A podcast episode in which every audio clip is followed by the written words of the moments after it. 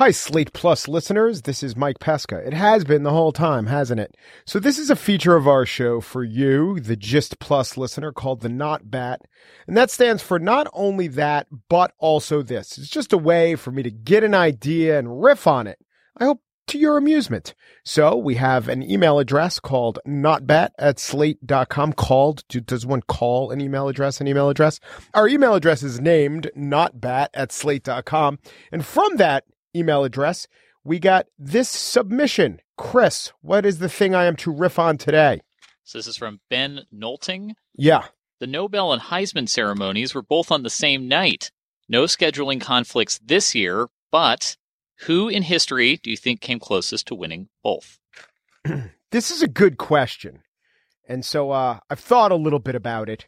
And this might not be satisfying if you don't know much about the uh, the Heisman Trophy or college football. I don't know that much about the Heisman tro- Trophy. I do know this: it's ridiculous in that it's the only sport where we care so much about the MVP. In fact, we know we want to know two things in college football: who's going to be the national champion and who's going to win the Heisman Trophy, which is insane. Like going into the baseball season, like, well, who will win the NL MVP? Or do you even know who won the NFL Offensive and Defensive Player of the Year? The NFL doesn't even have one Player of the Year. You got to split it between offense and defense. So the Heisman is this huge, outsized importance. I didn't come close to watching it this year, whereas I was, you know, just riveted to see who would win the uh, Nobel in physics.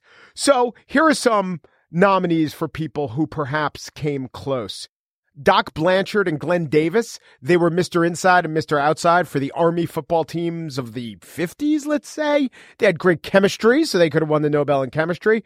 A, uh, a, slippery running back, perhaps Gale Sayers at the University of Kansas, or or uh, when Barry Sanders plied his trade for Oklahoma State.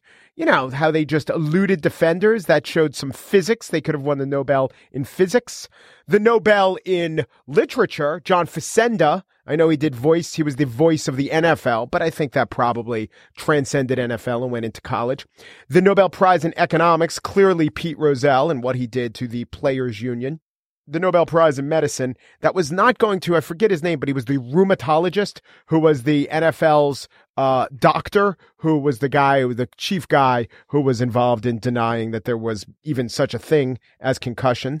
And I would say this year, Bob Dylan makes a pretty good case because he did win the Nobel, but he gave them the Heisman. I tried my best. It was a very good question. Hope my answer made it. If you have questions, and they don't have to be, that was a little bit different. That was that was convergent thinking. I'd, I'd, like an instance of divergent thinking, although that was such a good question. I'm glad to have honored it. So if you want to just say, Mike, tell me what your thoughts are on the little brushes that are next to toilets in restaurants, I'll do that. I could do that or anything else, any of, of life's mysteries, life's insights. And I will say about that, hey, not only that, but also this. Not Bat at slate.com.